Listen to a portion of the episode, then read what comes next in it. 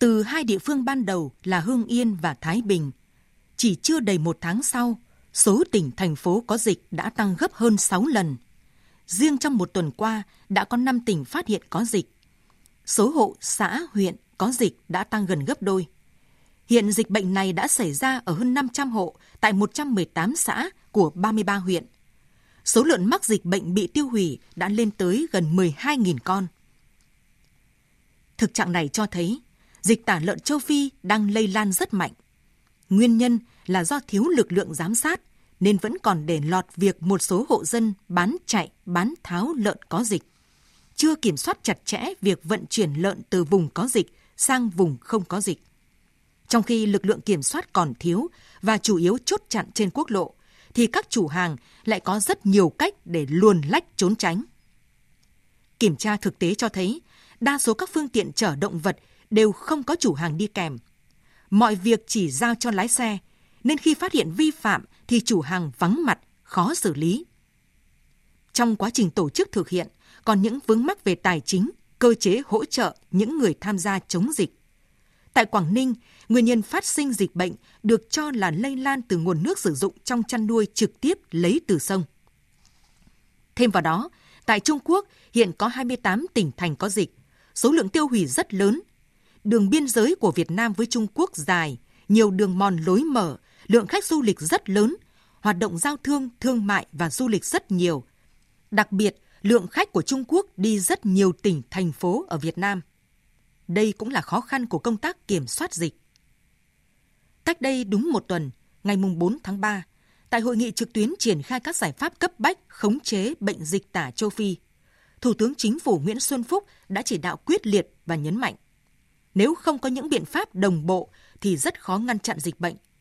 Mấu chốt của việc chống dịch có hiệu quả hay không chính là sự vào cuộc hiệu quả của hệ thống chính trị. Chủ tịch Ủy ban Nhân dân các tỉnh, thành phố phải chịu trách nhiệm trước pháp luật, trước Thủ tướng về kết quả phòng chống bệnh dịch tả lợn châu Phi tại địa phương mình quản lý. Trước đó, ngày 20 tháng 2, Thủ tướng cũng ban hành chỉ thị 04 về việc triển khai đồng bộ các giải pháp cấp bách khống chế bệnh dịch tả lợn châu Phi. Thực hiện chỉ đạo của Thủ tướng Chính phủ, nhiều địa phương đã thực sự sắn tay áo vào cuộc để chống dịch.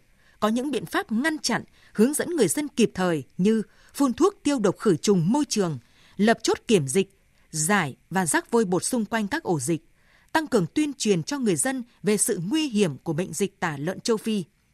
Vận động người chăn nuôi cam kết năm không, không giấu dịch, không mua bán vận chuyển lợn bệnh, lợn chết, không giết mổ, tiêu thụ thịt lợn bệnh, lợn chết, không vứt xác lợn chết ra môi trường, không sử dụng thức ăn thừa chưa qua xử lý nhiệt để chăn nuôi lợn, vân vân.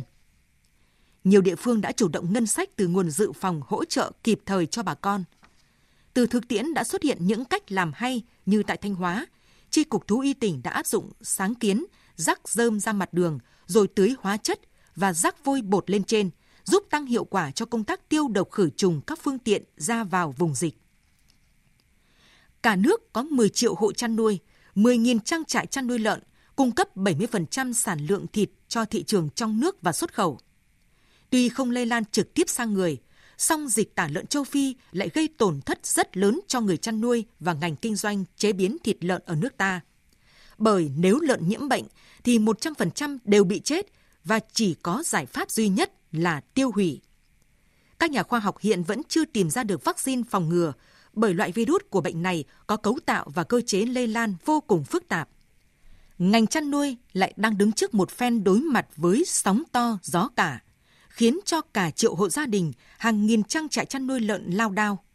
Nếu không vững tay trèo, dịch tả lợn châu Phi sẽ biến thành một cơn bão, gây thiệt hại rất lớn cho nền kinh tế. Để ngăn chặn dịch, không thể chung chung đại khái.